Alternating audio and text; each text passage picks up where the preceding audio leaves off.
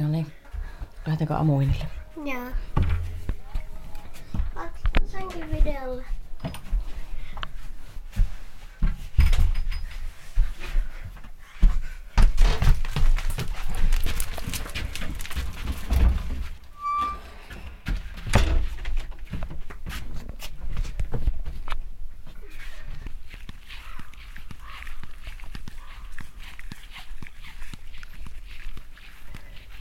Tältä se kuulostaa, kun flipflopit läpsyttää mökkipihan nurmea vasten ja kävelen kuopukseni kanssa rantaan aamuuinnille.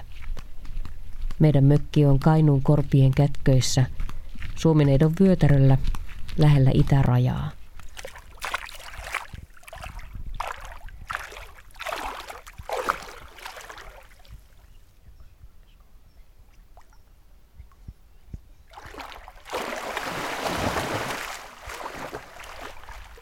Olen kotoisin ja sukuni ovat kotoisin näiltä seuduilta.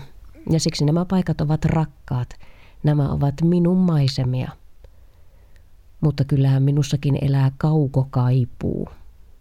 Tämä karu kainuulainen korpi voi tuntua myös vaatimattomalta, kun sitä ajoittain vertaa joihinkin lomamatkan kohteisiin ulkomailla tai miksei eteläsuomalaiseen merenrantaan tai vaikka vehmaaseen savolaismaisemaan. Niitä vihertäviä aidantakusia kyllä kummasti aina löytyy. Siksi päätinkin tehdä vastaiskun. Sen sijaan, että katselisin kauas, päätin katsoa lähelle. Tosi lähelle. Minkä kaiken keskellä minä oikeastaan tässä omalla pihallani olen? Pyysin kylään Riitta Nykäsen. Hän on Metsähallituksen luontopalvelujen ympäristökasvattaja – ja hän saa nyt olla tulkkini tällä mökkipihan tutkimusmatkalla. Pötkähdämme selällemme keskelle pihaa. Pitää katsoa, jos jää apiloita alle, ettei jää kimalaisia. Ne on kauhean rauhanomaisia olentoja, ne ei koskaan tota, hyökkää, mutta jos sä asetut selälle sen päälle, niin kyllä se sitten pistää. Niin joo. Ja ne tykkää apiloista. Apiloissa on hyvää hunaja. Mettä. Oi, oi. Meillä ei ole sikäli, sikäli huono tilanne, että pahtava päivä, mutta ollaan tässä sopivasti nyt koivuko meitä varjosta. Kyllä se on koivu. Mutta, mutta maaperä on kyllä kova. Niin. Tässä ei kasva oikein kunnolla nurmikkokaa, kun tää on niin kivinen. Niin, tää näyttää tämmöiseltä kun katoin, niin tämä näyttäisi tämmöiseltä moreeni, moreenimaalta, jossa on kaikenlaista sekalaista kiven kappaletta, pikkuriikkisestä, semmoisesta savimaisesta, niin sitten iso, aika isoihinkin kiviin. Että täällä Kainuussa niin nämä maat on kahta päätyyppiä. Toiset on sellaisia, mikä on jääkauden joku jäätikkövirta huuhdellut ja lajitellut. Siellä on pohjalla iso kiveä ja pinnassa sitten vaikka noilla harjuilla semmoista hienompaa hiekkaa. Et tietysti loogista, että ensin putoo, putoo kyydistä ne isommat ja painavammat. Mutta sitten, sitten on tämmöisiä moreenimaita niin kuin tämä, jotka taas on jääkausijärjestely silleen, kun se jääreuna hiulas tässä osittain ees taaskin. Niin se aina pukkas edellänsä maita siitä, mitä sattuu eteen ja sitten näissä on tosi hauska, kun näistä saattaa löytyä näistä moreenisorista, niin saattaa löytyä kiviä, jotka on peräisin aika kaukaakin, kun ne kuletteli sitä. Että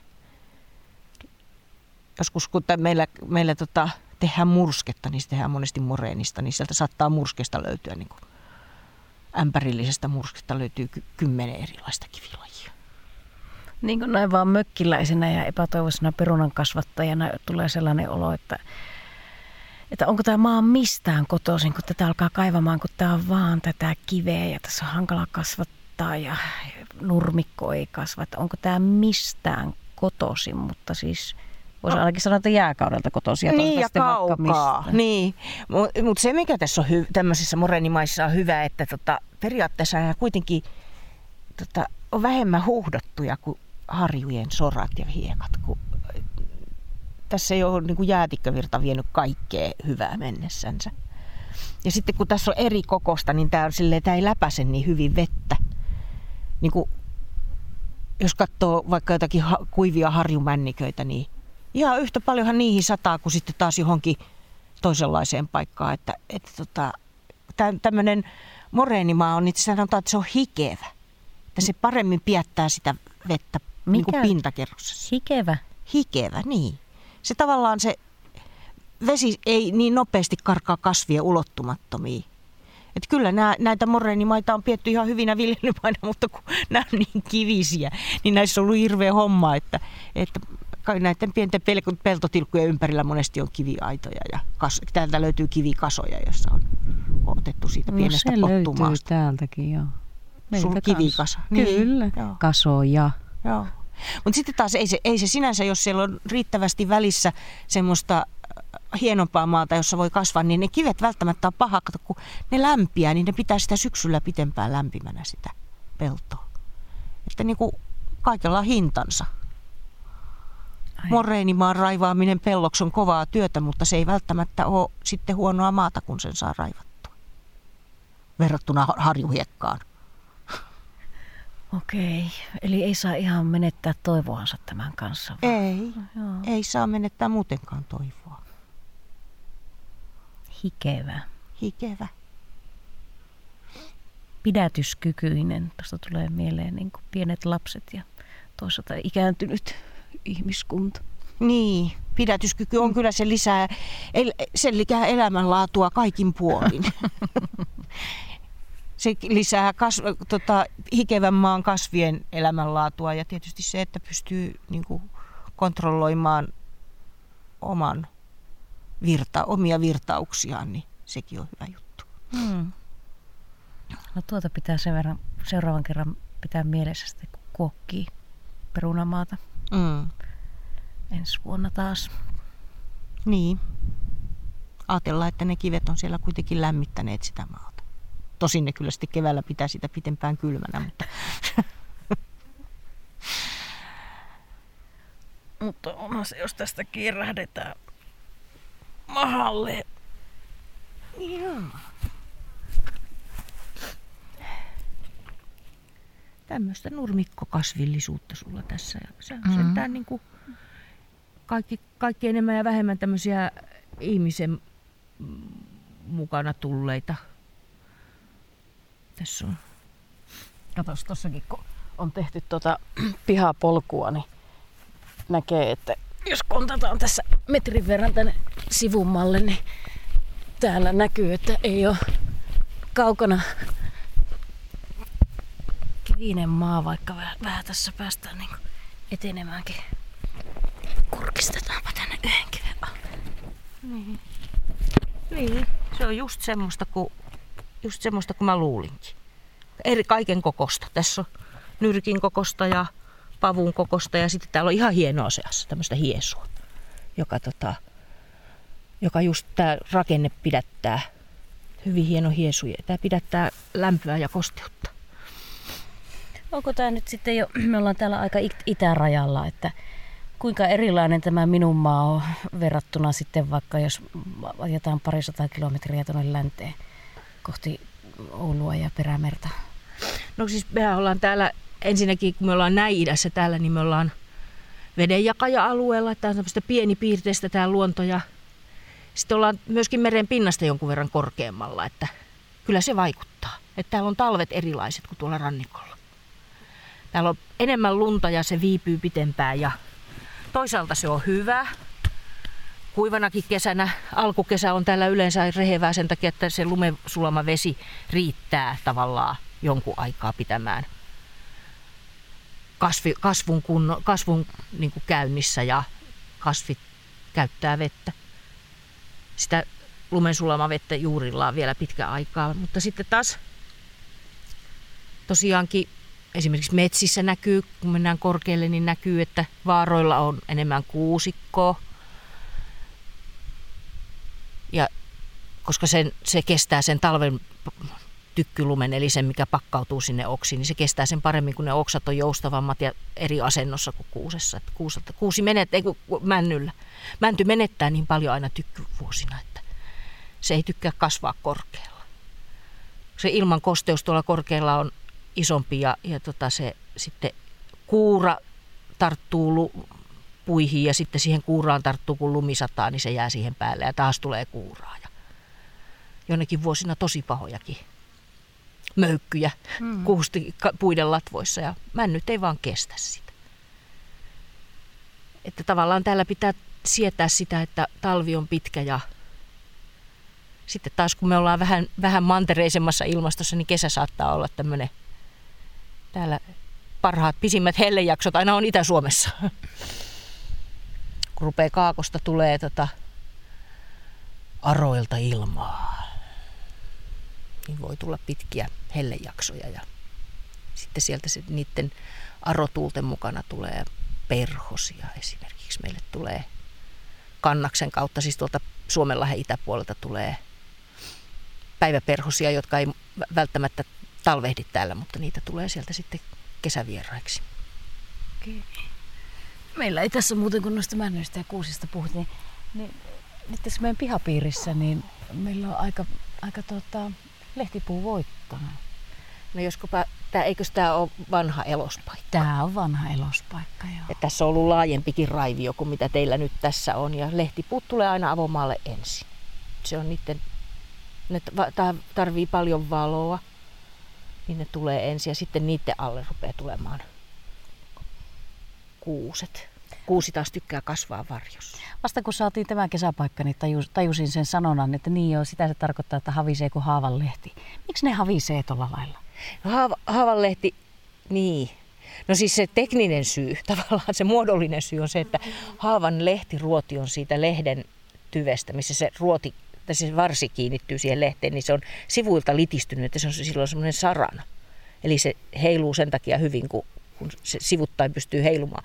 Ja sitten taas, jos sillä joku niin kuin hyöty sille haavalle on, niin se on se, että kun ne lehdet värisee aika tiheään tahtiin, niin ihan kaikki ötökät ei siinä vauhdissa pysy. Ja haapatas on tosi suosittua ruokaa, koska siinä on paljon esimerkiksi kalsiumia ja haavanlehdet on, varsinkin nuoret haavanlehdet alkukesästä, niin ne on, ne on tota, hyvin mieluisaa ruokaa niin hyönteisille kuin esimerkiksi liito-oravat. Ne tota, saa poikaset aikaisin kesästä sen takia just, että haapa kukkii, sen kukat on kukat on proteiinipitoisia ja sitten siellä on sitä nuorta vasta, nous, vasta tota, kasvanutta mehevää lehteä, joka, joka on niin kuin, ne yhdessä on hyvää ravintoa niin, että sitten kun se emo imettää, niin se on hyvin ravittu. Se ravitsee liito-oravan poikaset. Mutta monet hyönteisetkin tykkää haavasta. Myöskin haavan puuaineksesta. Haapa on semmoinen miten nyt sanoisin, jos metsässä on mon, monta pu, tota, lehtipuulajia, niin siellä on myöskin hyvin rikas se hyönteisporukka, koska jokainen puulaji, niillä on omat, omat hyönteisensä ja sitten kun ne vanhenee ja rupeaa kuolemaan, niihin tulee jokaisen omat kääpälajinsa, jolla taas on omat hyönteisensä, jotka tykkää niitä syödä. Ja, ja tota, sitten niitä hyönteisiä tulee syömään linnut ja vanhoissa haavoissa on on, on, niihin on helppo tehdä tikankoloja ja sitten ne tikankolot periytyy muille lajeille. Että se, ne on, lehtipuut on mettässä ja, ja ihan tässä pihapiirissäkin niin rikastaa kovasti luontoa.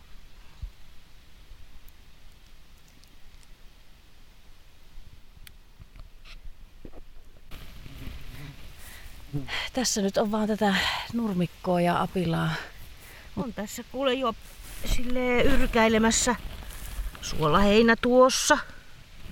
Tämä on, voi että kun se on niin pikkuruikkuinen, että lajimäärityskin on vaikeaa, mutta veikkaisin, juu tuosta nähdään.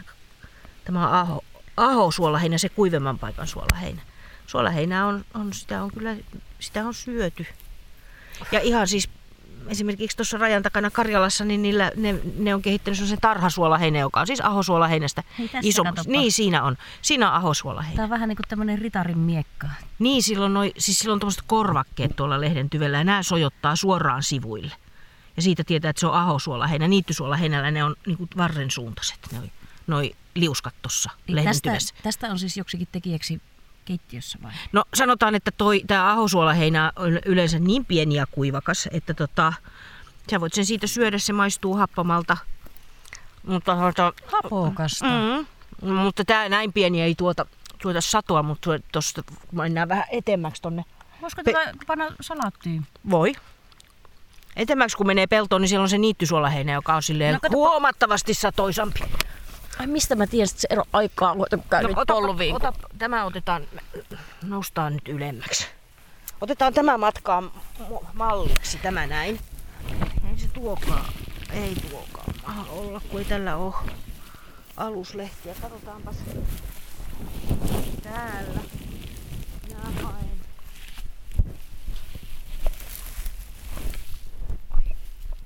Joo, tässä, katoppa. Ne nyt hyvin voi verrata.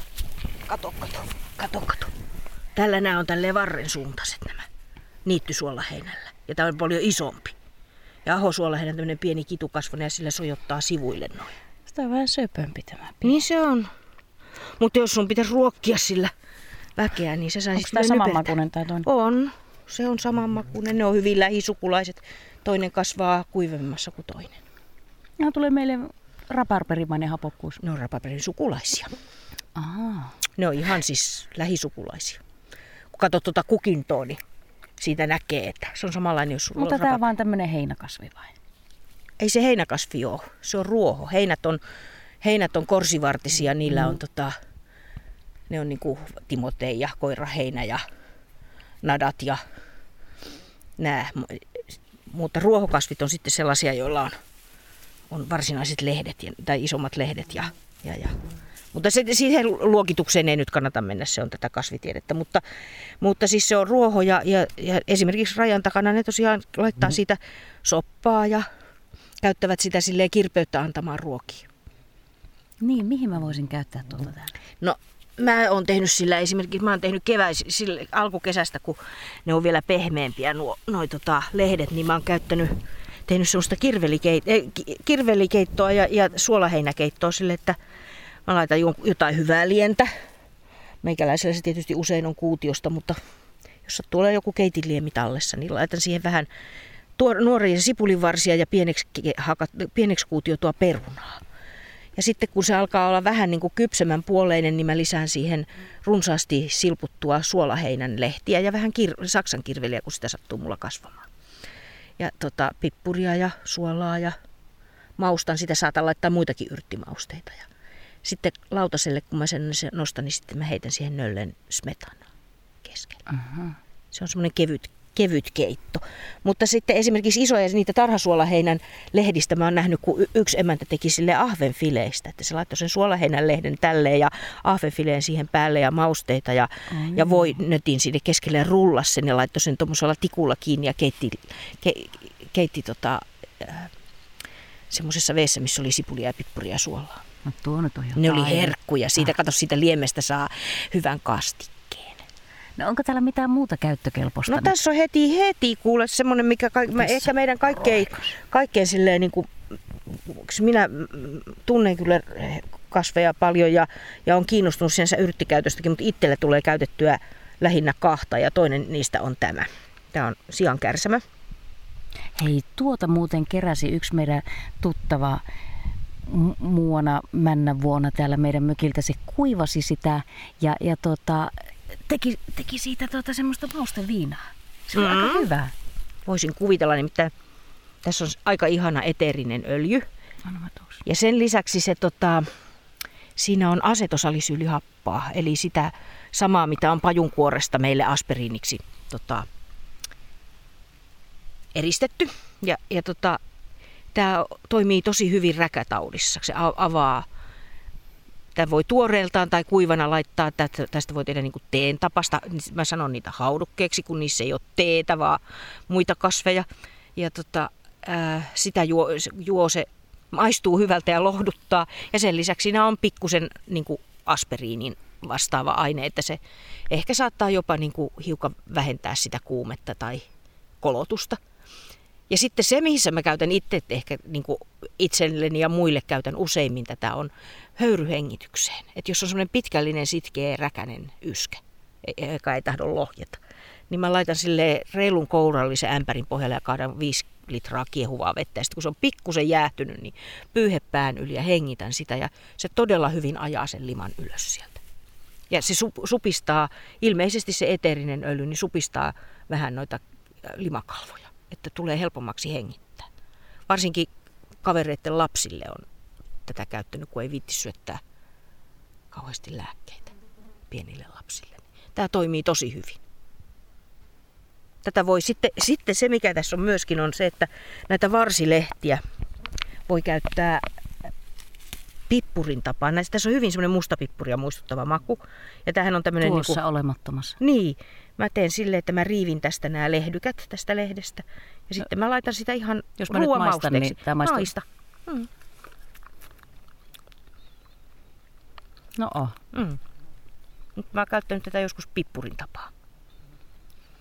Toinen, mitä mä käytän mausteena, jolla on myös monenlaista käyttöä, niin mäpäs kohennaudun vähän, koska mulla oli sellainen muisto, että jossakin teillä täällä sitä on. Ei maa olla just nyt tässä, se on tuolla teidän navetan päädyssä. On toi kultapiisku. Se, se on tota, se on kanssa sille moneen, moneen sekä rohdoksi että mausteeksi. Siinä on, se on ollut hyvin suosittu. Sen tieteellinen nimikin on Solidaco virkaurea. Solvi... Urea kuulostaa Niin, tutulle. kyllä. Joo. Se sol viittaa keltaisesta, kun se on hehkuvan keltainen, niin se viittaa aurinkoon. Ja virkaurea, virkaurea, virka viittaa neitoon, neitsyeen. Ja urea viittaa pissaan. Niin Se- on keltainen pissa. Niin, keltainen neidonpissa. Tota, oikeastaan se, se tulee siitä, että sitä on käytetty siis virtsatietulehdusten hoitoon. Se, se juodaan teenä ja, ja se tota, tekee virtsan niin hap, vähän happamammaksi, niin siinä ei se pöppö kauhean hyvin elä. Ja se on mielenkiintoista, että meidän rohdoista to, aika monet on nimenomaan virtsateiden tota, tulehdusten hoitoon ö, käytetty johtuu varmaan siitä, että se on kauhean yleinen, loppujen lopuksi yleinen vaiva. Ja varsinkin ennen vanhaan, kun hygieniset olot oli mitkä oli, niin, niin tota, saattoi olla silleen, että se oli nimenomaan naisväen yleinen vaiva. Niin ja kato nyt tätä meidän kivikko peltoa ja tilusta, kun täällä tätä kiveä, näillä kylmillä kiveillä ne poloset on istuskellut ja huonoissa Niin, vaatteissa. niin. Niin ja sitten se, että kun, kun ei voinut pestä niin usein, niin pöpöt pärjää kuitenkin, kuitenkin niin kuin, nehän työntyy erilaisiin koloihin pesimään ja saattaa olla sille, että herrankin, herrankin hygienia on rovalle, rovalle vaivaa tuottanut. Mutta se on jännä, että niitä on monesta, mo- monta muutakin kasvia, sianpuolukka ja peltokorte muun muassa on sellaisia, joita on käytetty virtsatietulehdusten hoitoon. Mutta, mutta mä palaan siihen, siihen, siihen kultapiiskuun, koska sen nuoret lehdet maistuu ihan selleriltä. Tai vähän niin kuin lipstikalta. Niitä voi laittaa liemeen. Lipstikka on ihan. Joo. Sitten on teillä tuossa navetan päädyssä lipstikkaa. Se ei ole luonnonvarainen, mutta se säilyy tosi hyvin vanhoilla asuinpaikoilla, että, että tota, se on jotenkin uskollinen. Se ei leviä kauheasti, mutta siinä missä sitä on ollut, niin se kymmenet vuodet pärjää. Ja se on, sitä ruottalaiset sanoo maggiyrtiksi. Se on hyvin sille lialiemikuutio tai kasvisliemikuution makunen ja sitä, sitä on käytetty nimenomaan niin kuin liemi, liemi, liemijuureksena tavallaan, vaikka se onkin lehtikasvis. Ja tota, sitten sitä on käytetty lehmän kiiman nostatukseen, jos lehmä ei tule kiimaan, niin sille on annettu tota, lipstikkaa. Mä muistan Hesarissa oli aikana sellainen pakina, jossa tota, jossakin saaristossa asui pariskunta ja se isäntä kirjoitti tota, pakinaa. Ja se oli siivonnut lipstikkapenkkiä niin emäntä, ja sy- siinä samalla pistänyt vähän suuhunsa, niin emäntä oli sille hihkasta, heti pois sieltä. Tuossa on muuten siankärsämän lähisukulainen, jolla on vähän isommat nämä, nämä tota, mykeröt. Näis, näähän on niin kuin voikukka, että, että näissä on keskellä keskikukkia ja laidalla laitakukkia. Ja tällä siankärsämöllä, ei kun ojakärsämöllä tämä kuka halkasia on sanotaan puolitoista senttiä ja siankärsämöllä se on puoli senttiä. Ne on hyvin lähisukulaisia. En tiedä, onko tällä samoja ominaisuuksia kuin siankärsämöllä. Sitä ei ole, perinteisesti ei ole käytetty. Ehkä siinä ei ole ne aineet niin vahvana. Se voi olla, että siinä ei ole yhtä hyvät hajut. Oja kärsämä. kato. Ojakärsämö, siankärsämö ja ojakärsämö. Tässä vierekkäin kasvavat. Niin. Niin, mä luulen, että tässä meidän pellossa ei ole mitään muuta kuin tuo me, meidän onneton pottuplantaasi, mutta että tässä siis olisi nyt tämmöistä käyttökelpoista tavaraa. On tässä paljon kaikenlaista ja, ja varsinkin rehuksi. Että esimerkiksi vaikka tuo koiranputki on niin kovin aliarvostettu kasvi, niin se on hyvä rehukasvi ja se periaatteessa sitä ihminenkin voisi syödä, mutta se ei ole niin kauhean herkullisen makuinen, että, että se siinä on. Mutta sitten sitten tosiaan kun te tätä niitätte, niin se teette kyllä arvota, arvojuttua, että, että kun te, mitä enemmän, mitä, niin se, että kerran kesässä niittää ja vie heinän pois, niin se vähentää noiden heinäkasvien osuutta ja lisää näiden kukkivien kasvien osuutta ja suo kasvutilaa niin kuin useammalle lajille.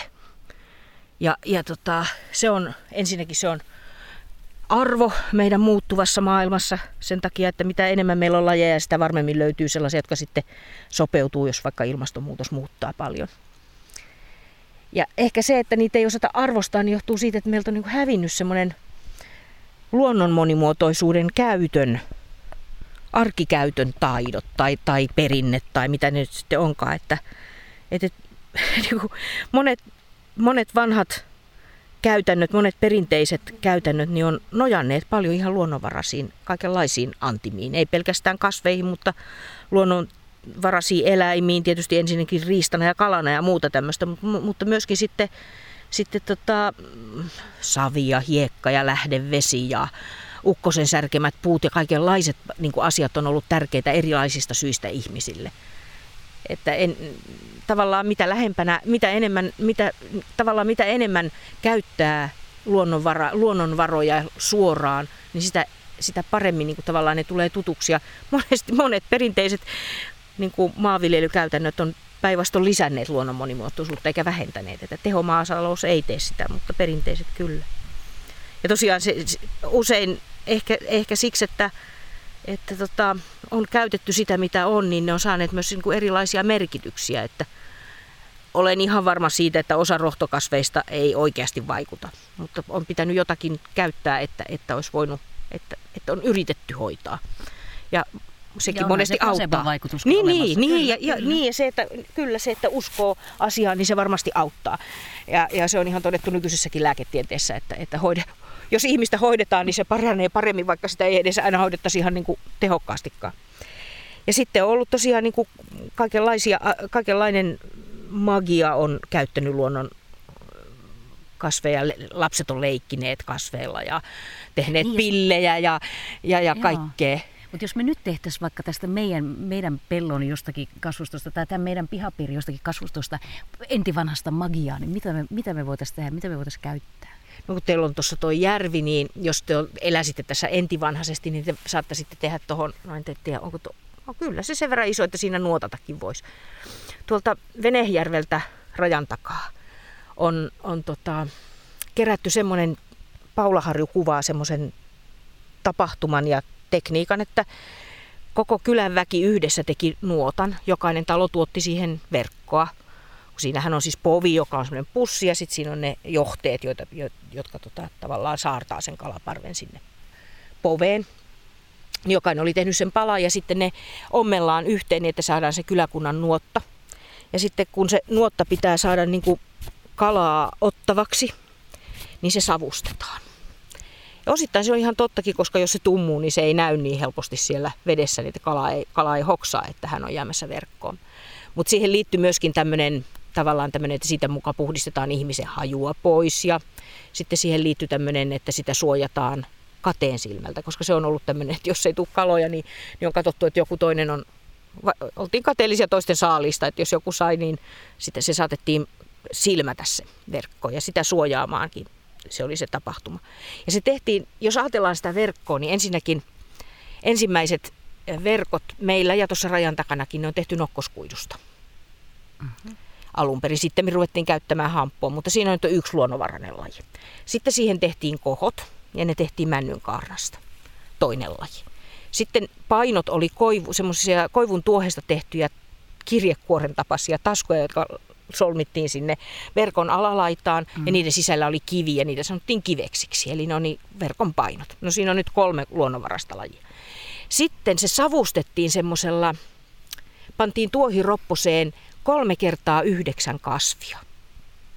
mikä tarkoittaa 27 kasvilajia. Joo. Niin ne annettiin vähän kuivahtaa, että ne saatiin syttymään, mutta sen verran kosteita, ne tuotti paljon savua. Ja sillä savulla savustettiin se verkko. Sitä kuljetettiin siellä sitä ropposta varmaan jotenkin pihtien päässä ja savustettiin se verkko. Ja sitten yhteen semmoiseen kivekseen laitettiin kuivattu lepakko, yöläpäkkö. Ja se oli se, joka suojasi sitä, suojasi sitä niin kuin pahalta silmältä, tai siis tämmöiseltä kateen silmältä. Sanotaanko sitä oikeasti yöläpäköksi? No Karjalassa hyö niin sanotaan. Ja siitä nyt laskettiin, ensin oli siis se koivu ja mänty ja nokkonen plus 27 kasvia, se on 30 mm. plus se läpäkkö sieltä. 31 luonnonvaraista lajia tarvittiin, jotta se nuotta saatiin tonne järveen. Niin ja koko kylä yhteinen käsityöponnistus. Käsit, käsityö ja riittiponnistus, mm. Koska se kala oli niin valtavan merkittävä asia ihmisille. Se, se oli ravintona aivan valtavan tärkeä proteiinilähteenä. Lehmät oli talvella ummessa, maitoa ei saanut kaiken aikaa vuodesta ja, ja se, että niin kuin liha, lihan säilyminenkin oli silleen, kala oli helppoa säilyä, sen voi suolata ja kuivata. Ja sitten talvinuotalla saatiin talvellakin kalaa. Eli se oli se on ollut perinteisessä suomalaisessa ja karjalaisessa ruokataloudessa hurjan tärkeä asia. Ja tietysti ihmiset sitten niin kuin niihin tärkeisiin asioihin niitä riittäjä kehittelevät, että, että tota, esimerkiksi syntymä on ollut semmoinen merkittävä asia ja siihen on liittynyt paljon erilaisia perinteitä, joissa niissäkin on ollut silleen luonnonaineksia. Sauna, jos, jos tota, leppävasta on ollut sellainen, joka suojaa paremmin kuin koivuvasta kaikenlaisilta taudelta ja parantaa paremmin. Ja synnyttäjän, lapsen suojannaisen tota, tai ei suojannainen ei ole se oikea termi, vaan, mutta siis synnyttäjä, tota, kun se saunotetaan sitten, kun se vauva on syntynyt, niin mielellään leppävastalla ja pohjoiseen virtaavan puron vedellä, koska se on erityisen hyvä tekemään, viemään kaikkia pahoja pois. Ja jos vaan mahdollista, niin lämmitetään se sauna ukkosen särkemillä puilla. Ja mä oon aina hu- huvitellut ajatuksella, että isäntä kulkee me tässä miettii, että se taas kyllä se Essu kohoo siellä meillä kotona. Että pitää nyt ruveta kahtomaan, että saa ajoissa kuivat ukkosen särkemät puut, että se on taas emäntä pieniin päin.